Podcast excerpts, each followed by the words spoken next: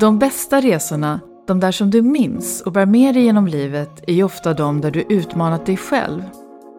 När du vågade vara modig och nyfiken och samtidigt var ödmjuk inför andras upplevelser och kände respekt för hur andra ser på sig själva och på världen.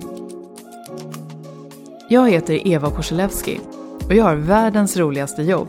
Att rekrytera riktigt bra ledare. Nu ska du få ta del av några fantastiska människors ledarskapsresor där de generöst bjuder på sig själva och delar med sig av sina personliga erfarenheter och reflektioner. Varmt välkommen till Ledarskapsresan. Erik Brandsma, VD Sveaskog, holländsk skogsingenjör. Erik beskriver utmaningen att som ledare visa sitt engagemang men samtidigt låta bli att kliva in med färdiga lösningar och om hur viktigt det är att låta saker ta tid.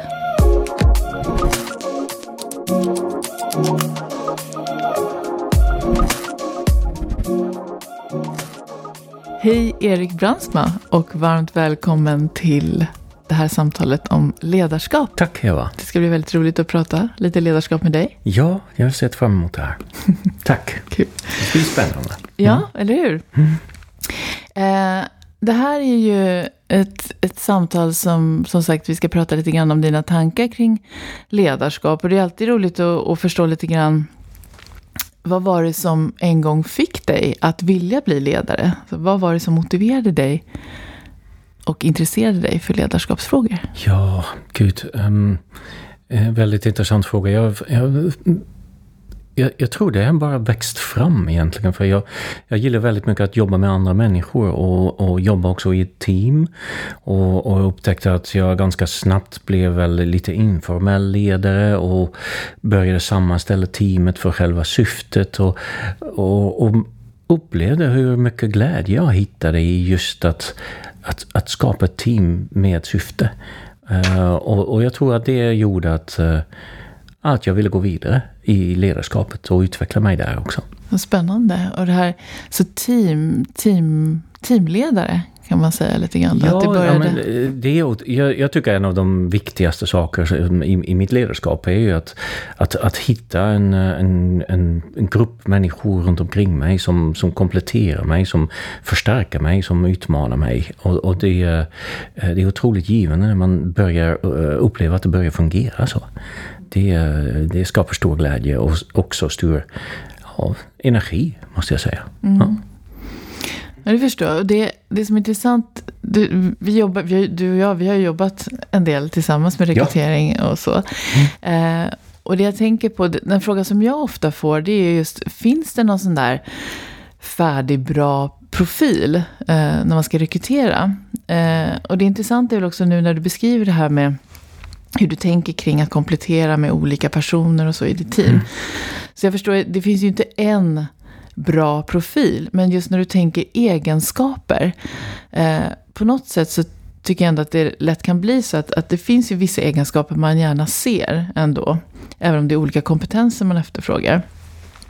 Håller du med om det? Och i så fall, finns det egenskaper som du tycker så men de här är nog ganska liksom, återkommande, genomgående väldigt bra? Att leta efter? Ja, det, det, det, det är vissa personligheter som, som, man, ehm, som jag försöker hitta. Ehm, jag, jag kommer från en eh, en, ehm, säg en utvecklingsresa, en ledarskapsresa där, där jag ofta har varit inne i organisationer och företag där man var man väldigt duktig på sitt område, då blev man chef. Och eh, jag upptäckte att, att det, så behöver det inte vara. Eh, oftast när man är väldigt duktig på sitt område, en expert, då vill man gärna vara expert. Och, och blir man då en, har man bara möjligheten att växa vidare då, och, och, som ledare och inte som expert, då, då, då går det ja, det, det, är inte optimal. I värsta fall förlorar man en duktig medarbetare och får man en dålig chef uh, på köpet. Och där hittar jag oftast att jag söker personer också i teamet som har en, eh, en engagemang och som har helst bakgrund i det området som man är ansvarig för. Men det är inte en absolut måste. Um, och då att, att hitta en person som har en genuint intresse i andra människor som eh, har en förståelse för processer, inte bara för innehåll. Um, helst naturligtvis i en kombination av de två kan jag tycka för att det, det stärker också och det skapar också en, en tätare anknytning till ja, de man är ansvarig för. Um, men, men man måste förstå hur, ja, hur processer i grupper fungerar um, och det får man ganska snabbt en bild av när man ja, eh, träffar människor och, och försöker rekrytera till, eh, till sitt, sitt ledarskapsteam. Och, och, som sagt, ja, ett genuint intresse i andra människor, förstå vikten av, eh, av processtänket. Så att, eh, att inte alltid eh, snabbaste vägen är den direktaste vägen till målet. Men att man har äh, människor att jobba med, helt enkelt. Um, men ett, ett, team, det, hur ska jag säga det? Man, jag behöver ett team som är väldigt olika. Man behöver någon som är eftertänksam och analytisk och jag behöver en person som bara kläcka nya idéer och sen behöver jag någon som, som har det här uh, mår alla bra uh, i gruppen känslan och sen för att det skulle vara katastrof att ha tio stycken Eriks i samma team. Det skulle vara absolut en mardröm att behöva vara ledare för. Så det är ju stora utmaningar att försöka hitta de som passar ihop och det, och det är bland det roligaste man kan göra som ledare tycker jag. Mm. mm.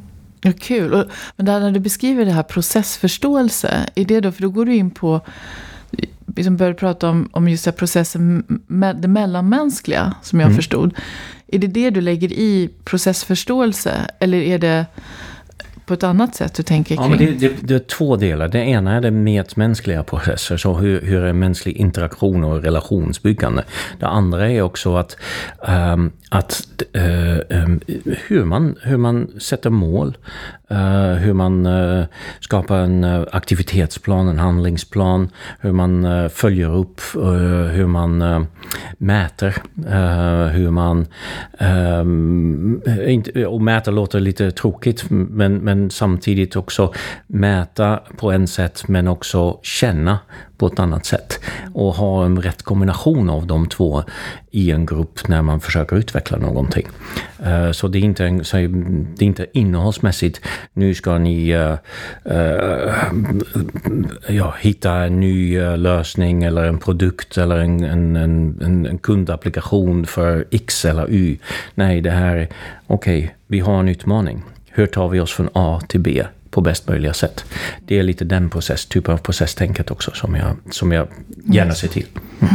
Så det är dels det här att, att rent liksom, strukturen på något sätt, att ta sig från A till B, men det är också att förstå hur man får med sig andra Exakt. i det ja. arbetet ja. framåt. Ja. ja. För att, det att, att göra det helt själv, ja det är en helt annan process. Det kan man göra, man är kanske forskare och vill gärna ta sig från A till B på sitt sätt. Men just i, de, som, i den kontexten som jag jobbar i, organisationer och företag, då eh, att få med en hel grupp Uh, både den direkta lilla gruppen som man jobbar säg, i vardagen med, alltså i sitt ledningsgrupp till exempel, eller uh, en hel organisation med, med hundratals människor som också måste tro på vart man är på väg och hur man ska utvecklas och framförallt varför man gör det. Och, uh, det, det, är den biten också, absolut. Mm. Mm. Kul. Ja. Mycket. ja, men det är både kommunikation och strategi och jag tror att jag, har alltid haft en affinitet till de två aspekterna och hur de hänger ihop. Um, och då kommer man automatiskt i, i sig utvecklingstänk, förändringsprocesser, men också hur får man alla att förstå den resan som vi är på mm. nu. Mm. Mm. Och, det här, och du beskrev ju, nu kom vi in på det här med, ledarskap handlar ju det handlar ju om människor och att leda människor och få människor att vilja samverka och göra saker tillsammans. Alltså driva förändring eller vad det må vara.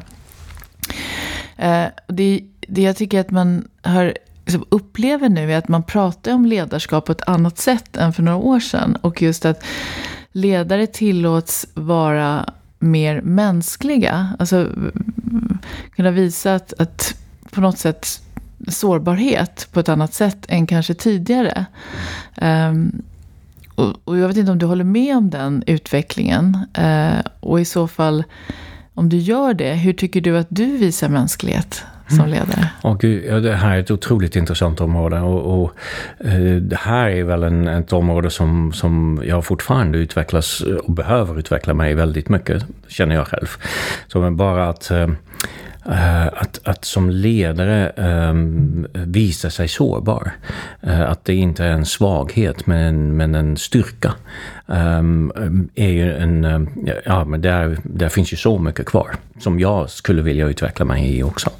Och, och ja, det är så, jag menar, eh, en ledare, jag tror mycket handlar om empati på något sätt också. Um, och vi pratar ju mycket om att, att vi har gått från en väldigt, säg, uh, generellt uh, gruppinriktat samhälle till mycket individuell uh, utveckling har också med den ledarskapsutvecklingen att göra, tror jag. För att vi har ju mycket det här ledarskapet som man nästan gör personanpassat. Ett, min ena kollega kräver ett helt annat ledarskap för, för just det uppdraget eller den uppgiften den personen har än kanske en annan har. Så det är, det är nästan som ett personligt, personanpassat ledarskap.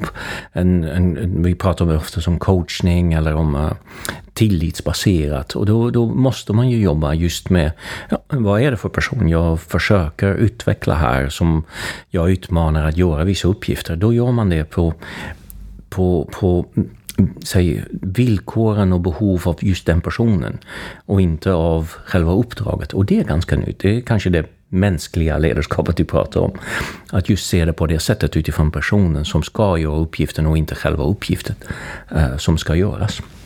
Och det tycker jag är en jätterolig utmaning i ledarskapet, att just ha det, att se var, vad finns det styrkor och svagheter, hur ska vi utveckla, hur ska vi få ihop eh, de här personerna att just täcka styrkor och svagheter på samma sätt för att klara sig ett uppdrag bättre. Och det är ja, vad man nu ska kalla det, eh, det mänskliga ledarskapet, men det finns ju mycket mer ja, mänsklig baserat eh, jag tror vi började upptäcka att eh, oftast i en, eh, säg en, en, ett lyckat företag eller en lyckad uppgift eller en lyckad innovation, att man, att man förstår hur viktigt människorna är i de processerna och inte att, att det oftast, varför det lyckas är på grund av de personerna som har varit bakom idén eller trodde på idén eller, eller ville ville något speciellt med den idén istället för att det är själva idén. Och det är jätteintressant. Och det, det jag tänker på när jag sitter och tänker på när du beskriver det här, det är också hur skapar man då en sån,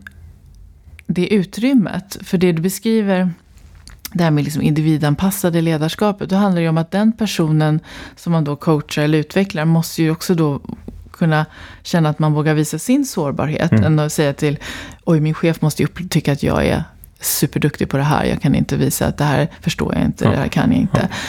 Och då hur skapar du en sån kultur av den här psykologiska tryggheten som gör att det blir högt i tak. Att man, man kan ju prata om feedbackkultur eller just det, att, det, att det blir den, den, man utvecklar den typen av kultur på arbetsplatsen. Hur gör du det? Ja, men det är otroligt spännande och jag är den första att säga att, att Ja, här lär jag mig fortfarande varje dag väldigt mycket genom den interaktionen med mina kollegor.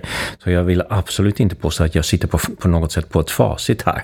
Men, men den, den äh, äh, säger jag, uppgiften eller utmaningen är ju otroligt intressant och, och spännande och det kostar väldigt mycket tid. Um, en, en, en, person i min ledningsgrupp, de ska jag helst ringa varje vecka för att kolla lite, ja men hur mår du, hur är du? Um, när andra um, hör av sig när det är någonting. Så det är otroligt baserat på, ja men vad är det för personer? och hur, hur ser jag till på bäst möjliga sätt att de mår bra så att de klär klarar sin uppgift. Och, han, och då behöver jag också veta vilka saker behöver jag hålla bort från dem. Vad ska jag inte lägga fram för de kollegorna. Då, då, har jag mer som ledare en uppgift att skydda och göra deras jobb så enkelt som möjligt. Um, och, och, och, det är väldigt, väldigt beroende på ja, vem det är som man, man jobbar med. Och det tar mer, mer tid rent, säg, ett antal timmar per vecka per vecka. Men det ger så mycket mer resultat, märker jag. När, för då skapar man ju just den tryggheten, eh, den tilliten och, eh, och också kan ge skjuts i, eh, i sig, engagemang och, eh, och, och drivkraft bakom de processerna. Är man i en förändringsprocess, en omställning, då behövs det den typen av så, kraft i en organisation. Där nyckelpersoner känner sig trygga och vågar kliva fram och få med sig resten av organisationen för att göra den utvecklingsresan. Och mycket fokus i mitt arbete ligger på just det. För att jag jobbar ju med ganska mycket med omställningsprocesserna. Mm. Mm. Så du beskriver att, att vara väldigt nära, att, att liksom förstå eh, dina kollegors olika behov. Mm. Eh, att lite liksom sopa rent framför dem på något sätt. Alltså att ett, mm. Eller var skulle du... Nej, det... kanske inte sopa rent, för då måste ju oftast är de mycket bättre att ta de här utmaningarna själva. Men det ja. finns ju brus runt omkring som jag måste se till att den inte, det inte når fram, så att det inte tar tid för, då, för någon som inte uh, har något med det att göra egentligen. Um, och um, ja, men att, att, uh, att, att just skapa den uh, tryggheten så att man vågar kliva fram. Våga uh, också utmana sig själv kanske i detta. Mm. Men också veta att, eh, att, att jag finns där, styrelsen finns där i ryggen om det inte skulle bli så som vi hade hoppats på. Mm. Eller stöta på utmaningar, mm. problem. Mm. Och hur förmedlar du den där tryggheten då? Att, att jag finns här och styrelsen finns här, vi backar dig. Alltså hur, hur säkerställer du att det verkligen går igenom, går fram? Ja, det är svårt, men det, men det är ju försöka vara närvarande och försöka också att, eh, att eh, inget är omöjligt att diskutera. Um, och, och hellre en gång för mycket än en gång för lite. Um, och, och, att ja, men, att visa sig tillgänglig uh, tror jag är mycket, mycket med det här att göra. Och det är inte bara tillgänglig per telefon på helgerna eller något sånt. Jag pratar om att verkligen vara där när man har det tillfället, när man sätter sig och gå igenom och lyssna och vara medveten om, ja, vara verkligen närvarande helt enkelt. Eh, det är inte alltid lätt, ska jag erkänna med allt brus som sker i huvudet. Men det är ju, jag tror att det, det, man har väldigt snabbt en koll på om någon sitter verkligen och lyssnar eller om någon är halv där. Mm. Mm. Vad, på tal om det då, det, det är ju liksom utmaningar då. Om du skulle liksom berätta om det som du tycker är mest utmanande som ledare. Just i när, när, vi, när vi pratar om den här typen av ledarskap, när vi, när vi pratar om ja, vardagen, det är otroligt lätt för en sån som, som är att bli lite för engagerad. Och att eh, man, man, eh, jag tycker det är en utmaning att vara engagerad och visa engagemang utan att ta bollen, om man säger så. Utan att verkligen gå in. Ehm, eh, och det tycker jag det är en utmaning. Och det är också en väldigt viktig gentemot organisationen och mina kollegor att veta att man, man, man kan vara engagerad men det behöver inte betyda att Erik kliver in. Och, och, det är ett väldigt viktigt signal också, tror jag. Uh, alla har vi olika uppdrag och olika uppgifter i en utmaning eller i en omställningsresa, eller vad vi nu jobbar med. Uh, och då är det skönt, skönt att veta det. Mm. Att man kan faktiskt öppna upp, visa sig sårbar, uh, säga att jag vet inte hur jag ska göra här. Utan att någon annan kliver in och löser det. Och, det, det, är en utmaning ibland, kan jag tycka. Men också att just hitta den tiden för det här personanpassade eller människor eller empativisande ledarskapet, tillitsbaserade ledarskap, att man verkligen på allvar tar sig tid för att göra det och åstadkomma det. För att det, annars är det inte på riktigt. Uh, och det, det, vet man ju ganska snabbt som, som person. Jag vet det när någon försöker vara närvarande och inte är det. Och, eller att uh, försöka ge mig trygghet utan att faktiskt göra det. Mm. Mm. Och det, här, det är jätteintressant att höra dig beskriva det här. Jag tror att många eh, som lyssnar tycker att det är väldigt intressant att, att höra om den här resan. Och då tänker jag också, det är ju svårt. Men vad, om du tänker på nyckeln eller nycklar till att, att liksom, på den resan som du beskriver för dig själv, det här att känna ett engagemang men inte gå in i det själv och börja mm. liksom, ta över, utan att någonstans liksom, inse att nu måste jag nu måste jag hålla mig kvar här och, och heja på de andra istället. Vad är, liksom använda mitt engagemang på så sätt istället. Mm. Hur, hur, vad var nycklar för dig i att, att alltså, ta dig dit i ditt ledarskap? Ja, men det, jag tycker, jag försöker tänka tillbaka. Vad är det? Jag tror jag har alltid litat på att en person säger till. För, för jag har gjort det. Att, att jag, jag har gått in och, och försöker hjälpa och, och lösa och så. Um, men men um, jag tror oftast i den relationsbyggande eller i den förtroendeskapande mellan två människor, då, um, då um, hör till också att man har en klimat där man säger, ja men nu Erik, nu, nu har det gått för långt. Vänta nu, håll dig där, gör det vad du är duktig på, men låt mig göra det här. Jag hör av mig. Um, och det är att skapa just den miljön, att man, att man känner sig trygg för att kunna säga till. Um, och till och med också kunna visa um, att man är irriterad eller om man är lite otåligt eller om man är inte uh, ja, uh, blir exakt så som man hade uh, tänkt sig. Att man, att man vågar säga det, att man vågar visa det. Då, det, ja, det är ganska viktigt för mig att, att, att känna den också trygghet för att kunna jobba i den typen av miljö med andra. För att det är inte lätt. Eh, vi är, vi, vi är väldigt måna om varandra. Vi är ganska rädda för att uh, såra eller vara konflikt Eh, med någon. Eller även Guds skull om man skulle kunna tolka vissa saker på vissa sätt. Och då slösar vi alldeles för mycket kraft och energi på att just göra tolkningar eller vara irriterad utan att kunna säga det. Eller eh, känner, känna oro utan att kunna prata om det och så vidare. Det är många arbetsplatser tror jag, eh, ja, missar man just eh, väldigt mycket energi, kraft i de typerna av processer. Så att man inte får ut det maximala av alla och inte alla mår bra. Slösas otroligt mycket kraft på oro och, och tolkningar, tror jag. Mm. Ja, verkligen. Det här med rak kommunikation. Mm.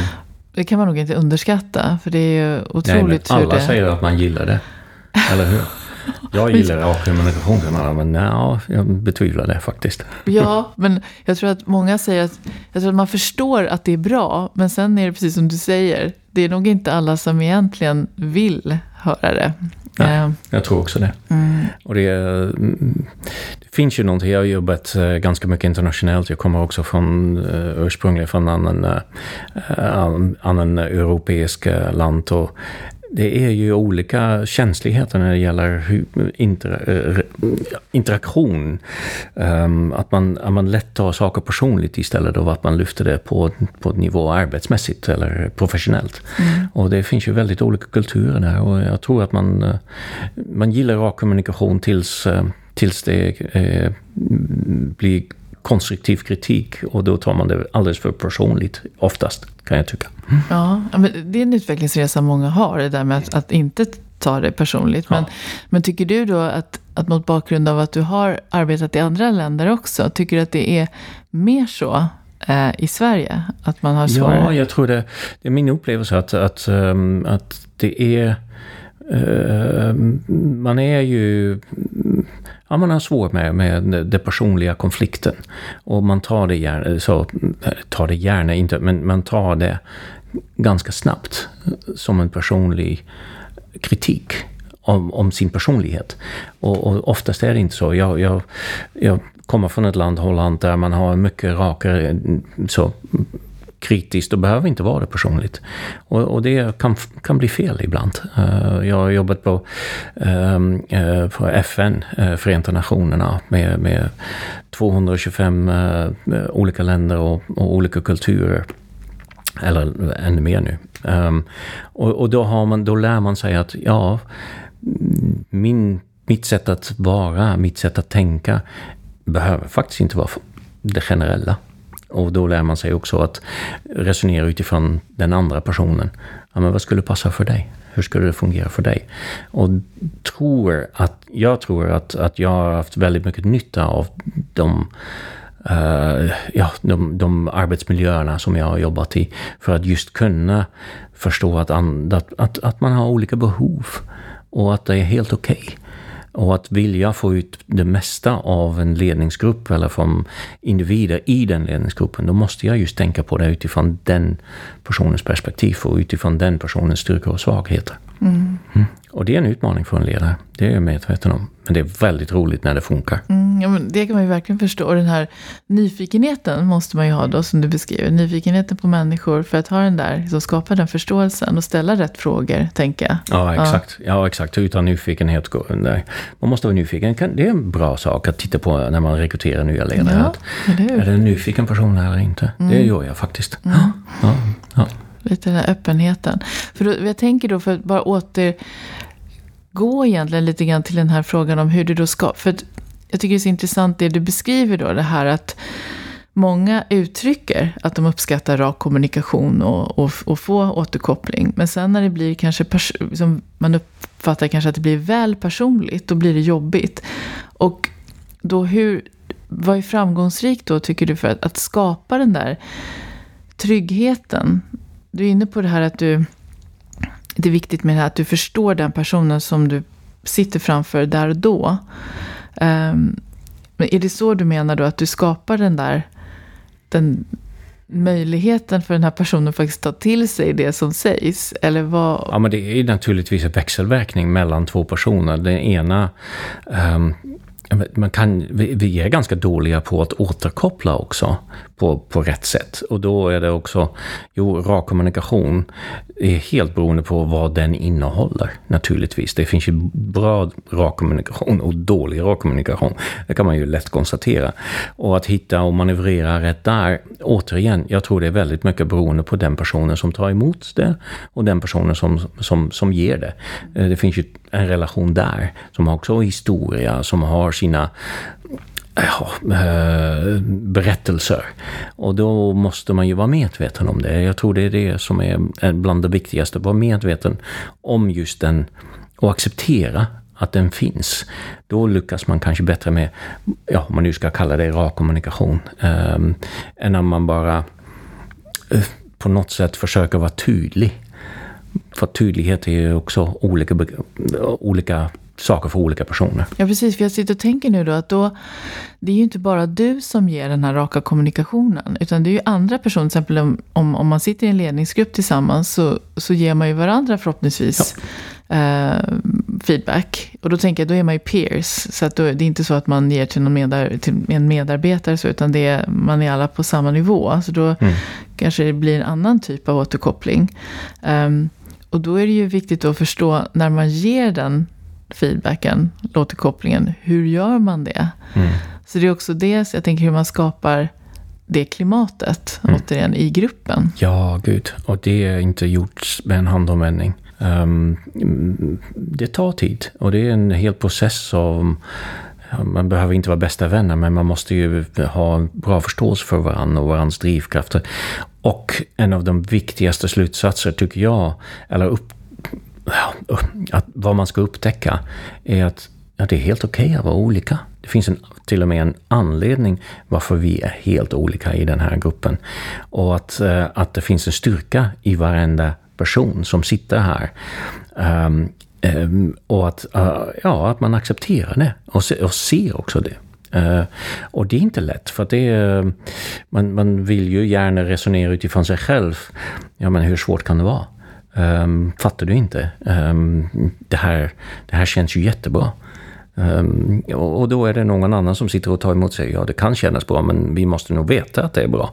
Och, och så behöver det växa fram och då behöver det också tillåtas att man tänker olika och har olika roller i den här gruppen. Det behöver inte betyda då att ja, den raka kommunikationen, hur svårt kan det vara? Kan du inte fatta att det här känns bra, vi ska göra det här. Mm. Och kan den andra då säga, ja man kan inte fatta, är du helt dum i huvudet? Vi måste ju räkna på det här, annars då kommer vi aldrig kunna veta om det här är bra eller inte.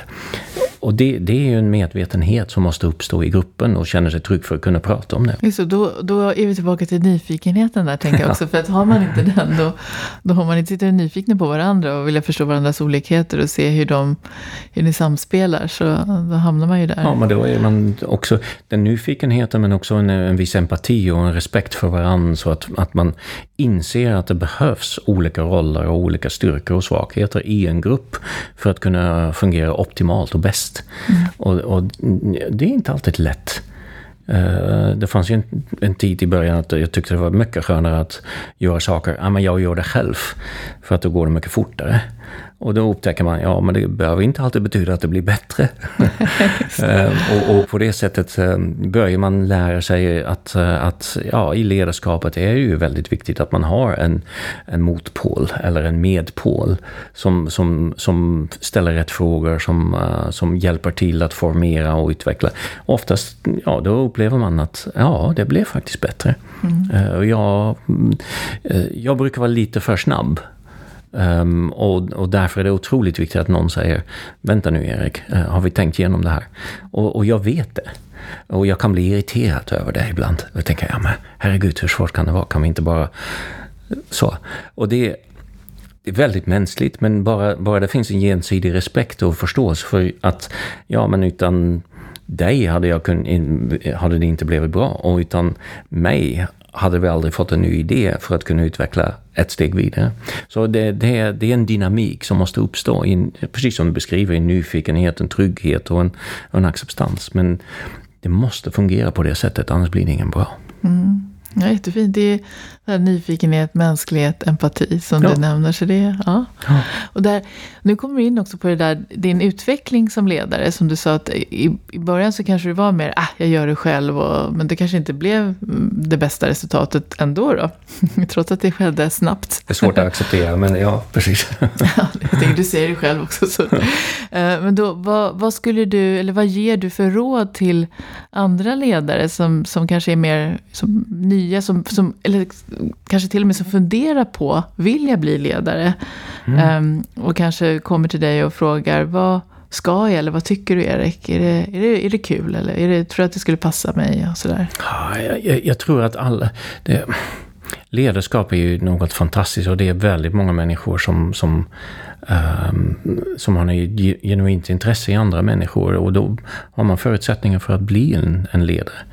Um, sen finns ju jag har haft många dåliga och många bra ledare och chefer. Det är en ständig utvecklingsresa också. Men, man, men, men det finns ju också många personer som, som har inte den genuina intresse i andra människor, som vill gärna göra andra saker själva. Eh, och de ska definitivt göra det. Ehm, ledarskap i sig är ingen, inget som man ska eftersträva som, en, som, en, som något som alla ska göra. Nej, absolut inte. Man ska göra det vad man mår bra av och, och, och tycker är roligt och spännande och utvecklande. Och äh, känns det rätt med, en ledare, äh, med ledarskap, äh, då ska man göra det för att man är självintresserad, inte för att andra förväntar sig att man ska göra det.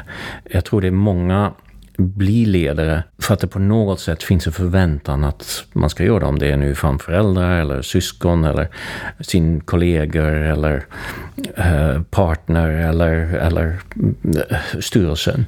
Um, det finns ju många och, som kliver in i en sån position på grund av det och inte för att man har efterfrågat själv. Ja, men är det här något som jag vill? Och så börja där. Och, och sen tror jag att det viktigaste är att ha, som vi pratade om, ha ett genuint intresse i andra människor, hur de fungerar. Och, och sen att um, vara den där, ja men, men, men, ta det, kräv inte för mycket av sig själv heller. Var, var nyfiken men, men gör det på uh, man kan, jag tror det är många som, som kan ju, ja hur ska man säga det? Uh, ha en klar bild för sig själv om hur en duktig ledare är och vilja vara det själv direkt nu. Och alla ledare, alla vi har börjat någonstans och utvecklar ständigt. Jag tror det finns aldrig en perfekt färdig ledare. Nej, och vara lite snäll mot sig själv i den, i den ja. resan. Ja. Ja, ja, exakt. Men, men det här, eh, för det här är också väldigt intressant. Du beskriver det, det är en utvecklingsresa för alla. Så är det ju förhoppningsvis. Annars skulle det ju vara väldigt tråkigt om man bara var samma hela tiden. Men vad, vad är du mest stolt över att du har utvecklat i ditt ledarskap under de här åren? Det var en svår fråga. Jag, jag, jag, jag har gjort en del, jag gillar förändring. Jag är ingen riktigt ledare som gillar förvaltning. Jag gillar förändringsprocesser och omställningsprocesser. Och jag, jag har gjort en del sådana processer och det, har, jag, det är jag nog stolt över. Och, och hur det blev och hur det utvecklat sig. Um, ja, jag tror det. Och sen har jag sett ett antal människor växa runt omkring mig som har blivit ännu duktigare ledare kan jag tycka. Mm. Och det är väldigt roligt att se också. Och vad är det hos dig då som har gjort att de här förändringsprocesserna, att de har blivit lyckade, att de här människorna utvecklats så bra som ledare? Vad är det hos dig som har gjort i ditt ledarskap som har bidragit till det? Ja, men jag får ju otroligt mycket glädje av de här typerna av processer. Och det är väl, det är väl, det skapar ju livslust och, och energi. Eh, om man kan dela det, vad vill man mer? Och jag har hittat det i de typerna av processer. Om man då dessutom jobbar med frågor som, jag, som man brinner för. Jag jobbar mycket med hållbarhetsfrågor, jag jobbar mycket med utvecklingsfrågor och, och, och det, innovation. Och det, då tycker jag att, eh, att, att, det har skapat för mig en, en paket som, som är otroligt givande. Så de, du beskriver dina drivkrafter då egentligen? Ja, ja men, men som ledare man ger väldigt mycket. Ja. Och, och, det förväntas också att man ger väldigt mycket. Och man då kan få ganska mycket tillbaka just med de frågorna man jobbar på. Att man märker att man gör skillnad och att man får den relationen med, med, med nyckelpersoner omkring sig. Det, det, är, det är otroligt viktigt för mig i mitt ledarskap. Mm. För att kunna orka och också tycka det är kul. Mm. För att det, det, måste skapa glädje också. Mm. Mm. Ja, för det, det, är sån där, det är roligt det med glädje. För det, man kan känna glädje i många olika situationer i livet. Men just det där, om du skulle tänka på någonting som verkligen ger dig en enorm glädje på jobbet. Vad är det för någonting? Så jag är nästan barnsligt glad. Åh, oh, gud. Ja, men, um, det, det, man, man har oftast en känsla efter en dag Um, var det en bra dag eller var det en dålig dag? Har man bara så betat av möte efter möte eller har man skapat någon slags flow-känsla? Och då har jag väl upptäckt att flow-känslan kommer oftast av relationer med andra människor. Har man skapat något i rummet som kändes jäklar, det här, det här har vi något eller om jag ser det med andra i rummet, att det här var en ny idé, bra idé och, och man har nästan skapat en, eh, en, en små vågar av, av, av entusiasm eh, för ett visst uppdrag eller en viss uh, ny infall, i, i, vinkel eller en ny tanke. Det, det skapar för mig väldigt mycket glädje på jobbet. Det är, det är härligt att komma hem efter en sån dag. Mm. det låter härligt. Mm. Um, det här då, ledarskap är ju något man väljer. Du beskrev ju väldigt väl där hur det är ingenting som man ska välja för någon annans skull. Utan man ska ju välja det för att man verkligen känner sig väldigt motiverad och tycker det är roligt. Och det handlar mycket om att, att älska människor egentligen. Uh, och då, motgångar, mm. de händer ju också. Uh, och om du, om du vill dela med dig av någon sån liksom, tuff motgång och i så fall hur du... Liksom, hur har det format dig också? Hur, hur tänker du kring mm. när du ställs i sådana situationer? Mm. Men, men jag tror att man, man måste förstå att var, varenda process, varenda... Le, så, uh, det man står inför som ledare har alltid, inget kommer gå av sig själv. Inget är bara positivt. man kommer alltid möta situationer som är jobbiga. Och de kan vara små och de kan vara stora. Och, och mm, vad jag också har behövt lära och fortfarande lär mig, att, att hur, hur mm, ganska snabbt ommöblera i huvudet som jag kallar det. Så eh, ser det ut så här nu, då eh, kan det se ut så där ganska snabbt. Men ändå med syfte att nå någonstans längre fram. Eh, och det, det eh, har jag upptäckt att det är en lärande process som jag har skapat. Jag har behövt ganska mycket hjälp också av andra för att just kunna sätta mig, tänka efter, möblera om i huvudet och som börja om. Och, och hitta någon ny energi i just det. Uh, och, och, det kan ju vara små processer, stora processer. Uh, jag har haft tuffa processer med att, uh, att jag inte varit överens med min styrelse eller min styrelseordförande om hur en, en, en organisation ska utveckla det är jättetufft. Om det då finns ett bristande förtroende, en bristande kommunikation. Det kan kräva otroligt mycket energi att vara i den typen av situationer. Och jag tror att många upplever det också. Um, och, och då att kunna omställa och, eller acceptera först och sen omställa så att det ändå händer någonting positivt av, av det hela. Och, men också kunna för sig själv, eller bli tvungen att ta beslut och säga, nej men så här länge kan jag göra, men inte längre. Mm. Så här, efter det här, då blir det stopp och då måste jag tänka nytt. Så måste jag tänka om. Så måste jag kanske lämna det uppdraget eller jag måste hitta någon annan perspektiv för att kunna återskapa den där uh, kraften, drivkraften, energin och så vidare. Mm. Och det är inte lätt. Absolut inte. Du beskriver lite grann det som att, som att ta ett djupt andetag nästan. Att, att ha den, ta den tiden att, att kunna sätta sig ner och, och ha tid att reflektera. Och sen mm. se att, att inte bara springa på. För jag kan tänka mig att det är väl det man ett ganska naturligt sätt att tänka när man är mitt i en, ja, en utmaning. Man kan ju, det finns ju två sätt att agera. Man springa på och stoppa eh, huvudet i sanden kanske och inte riktigt acceptera att man är i det läget man är. Eller deppa ihop. Och det är ingen bra heller. Mm. För då ser man ingen, ingen perspektiv längre. Och, och då, man, då hittar man ingen drivkraft heller i det. Uh, så att då, ja riktigt så ommöblera och ändå hitta mycket i ledarskap handlar om någon slags positivt grundinställning. Man måste ju tro på någonting. Och om man har det, då hittar man kraften där och då kan man tänka, ja, men ut, eh, ut, ut, utifrån detta kommer det säkert det kommer något bra hända. Jag lär mig någonting eller jag, jag blir tvungen att ta en ny steg i min utveckling. Eller vad det nu kan vara. Det låter lite kliché. Men, men det är oftast i de här situationerna behöver man ha den typen av grundinställning för att kunna klara sig igenom det här. Så att behålla fokus på det som är viktigt för en, alltså ja. grundvärden eller det som är, det här är det som är viktigt för mig och jag kan inte, jag har min integritet och jag kan inte göra våld på mig själv heller. Ja, eh, precis, utan, så. Ja. precis så.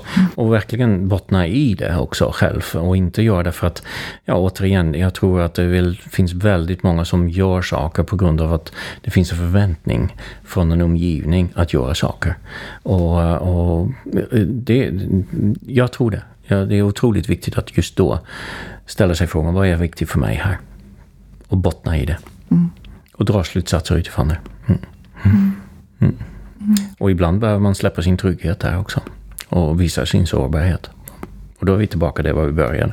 Mm. Men det är också mod du beskriver då, Erik? Ja, ja. ja. det hänger ihop. Ja. Jag tror det är otroligt modigt att visa sårbarhet. Mm. Jag, och jag är mycket kvar där, kan jag säga. Ja. ja, fast jag tycker du har ju, du har ju gjort en, fattat en hel del modiga beslut som kanske inte alltid, som kortsiktigt kanske andra skulle tänkt att oj då, att han vågar göra jo, sådär. Mod, mod är ju olika saker för olika personer. Mm. Um, och mod, ja, jag har gjort uh, många intressanta saker och, som man skulle kunna, för vissa kanske kräver en del mod. Men just att visa sig sårbar kräver för mig lite extra mod. Och det är därför jag nämnde det. Ja, mm. ja men det är bra. Mm. För det, det, var ju så vi, vi, när vi pratade om just sårbarhet och det här att visa, visa sig mänsklig. Um, men hur, hur tränar du upp den där sårbarheten då? Små steg i taget skulle jag säga. För att eh, man måste på något sätt skapa en trygghet att, att, eh, att man börjar med lite sårbarhet och upptäcka att ja, det var inte så farligt. Och, och gud, vad det uppskattades att jag visade mig mänskligt eller sårbar eller vad man nu säger. Att man gör det då i små steg och vågar ta större kliv eh, på vägen. Det har varit för mig den vägen att gå. Jag vet inte om det, om det hjälper för andra, men, men för mig har det varit, varit så. För att det, mm, mm, ja, det finns, finns ju olika bakgrunder, så vi, vi har växt upp på olika sätt och just uh, där behövde jag lära mig ganska mycket. Att ja, men det är inte så farligt. Och det uppskattas enormt när man visar sig sårbar. Av kollegor, av partner, av familj, av vad det nu kan vara. Och det är häftigt att uppleva. Ja, superhäftigt. Och då en liten sån här kontrollfråga då. Har det någonsin varit så att, att du har visat sårbarhet och det har fått negativa konsekvenser? Nej, jag tror inte det. Jag, jag, jag vet inte. Jag har aldrig tänkt på det. Det är en väldigt intressant fråga.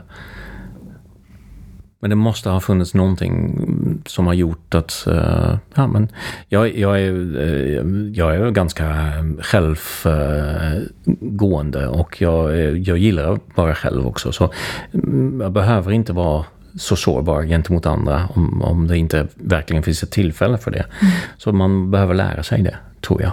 Uh, och um, Nej, jag kan nog inte påstå att det finns något där som har gjort varför jag inte skulle ha gjort det igen.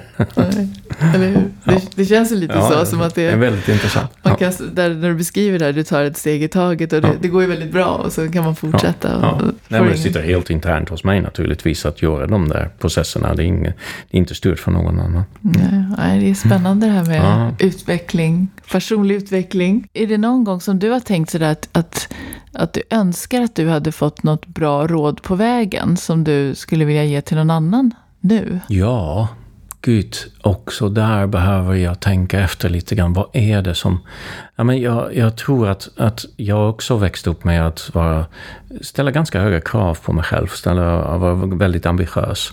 Och, och att... Äh, det, Ja, men att, att man hade en känsla, att det förväntade sig av mig att jag skulle göra ett viss, eh, en viss utveckling, en viss eh, eh ambition, en viss, eh, ja, men även ett visst uppdrag eller ett visst jobb.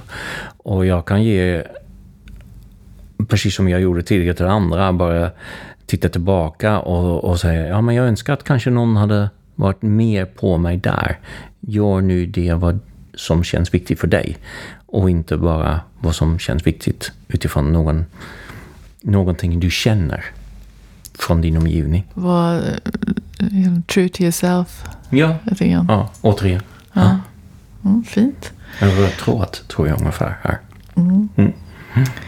Men då är det någonting som du tycker, Erik, att, jag borde, att vi borde ha pratat om? Jag tycker det har varit väldigt roligt att prata med dig här om olika delar av ledarskap och jag tycker också man tänker det som har format dig i ditt ledarskap. Det tycker jag också att du har beskrivit, liksom kommit in på både det här liksom, det, det internationella och sen hur det har vuxit under de här åren också, hur du har utvecklat och, ditt ledarskap under, mm. under tiden. Um, men är det någonting som du tycker så här, men det här hade varit kul att prata om? Nej, men jag, jag tror vi pratat om de viktiga saker för mig i mitt ledarskap. Men, men, jag, men kanske att, att det förtydliga kanske mer att, eller att, att beröra lite det att jag har aldrig tänkt på mig själv att jag skulle bli, bli ledare. Det är inte något som kommer som en, att, en självklarhet att, att jag skulle bli ledare. Jag kommer ju från, eh, säg en, eh, en, en yrkesprofessionell eh, eh, eh, karriär Ehm, där jag jobbade mycket med hållbarhetsfrågor egentligen, skulle man kunna säga. Det var hållbarhetsfrågor i, i olika delar när det gäller eh, säg, ehm, energiomställning och jag, jobbar nu mycket med skog, eh, skogutveckling och skogsfrågor. Ehm, naturresurser. Jag, jag tycker väldigt intressanta och jag har jobbat mycket med de typerna av frågor. Och jag vill gärna fortsätta jobba med de typerna av frågor också. Och det var aldrig någon som sa att eller jag har tänkt för mig själv att jag ska, ska bli ledare. Det, det är inte där drivkraften låg för mig. Men det blev det. Och jag trivs väldigt bra i den typen av roller. Så det var en upplevelse. Och jag tror att det är ganska sunt att vilja, att vilja jobba med frågor man brinner för. Och sen visar det sig om man är också bra som ledare eller att man är uppskattad som ledare i det. Mm. Det är kanske som en, en liten komplettering. Ja, precis. För du var inne på det att, att man kanske inte, det här att vara expert och ledare, det är inte alltid, kanske nästan snarare tvärtom, som det är det bästa att ha den bästa experten, att den ska bli ledare. Men ändå att det finns någonting där, att, och det är det här engagemanget som du pratar om, då, att det är viktigt att känna det. Om man ska välja att bli ledare. Inte att vara ledare för att man kanske andra tycker att man ska bli det, utan det är lite ja, så jag uppfattar och jag tror med, eh, när, man, när man jobbar i de typen av eh, branscher som jag har jobbat i. Och jag tror generellt faktiskt, eh, som en, då, då är man duktig på sitt område, då, då är det det sättet man kan göra karriär.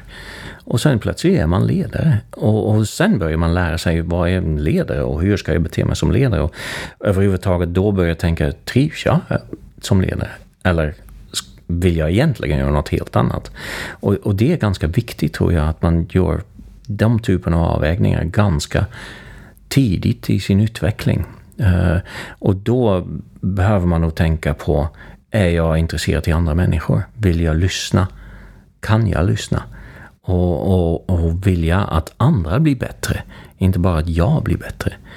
Det är ganska viktiga avvägningar för en person för att sen kunna bestämma, ja men jag vill nog bli ledare eller inte. Skulle jag säga. Det en jättefin avslutning här Erik, tycker jag. Nu tycker jag att vi stannade, tack. för det var ju väldigt fint hur du sammanfattade. Det uh, känns väldigt entusiasmerande att höra dig beskriva om, om dina tankar om ledarskap och, och din ledarresa. Mm. Har det varit. Så jättestort tack Erik. Tack så mycket Eva.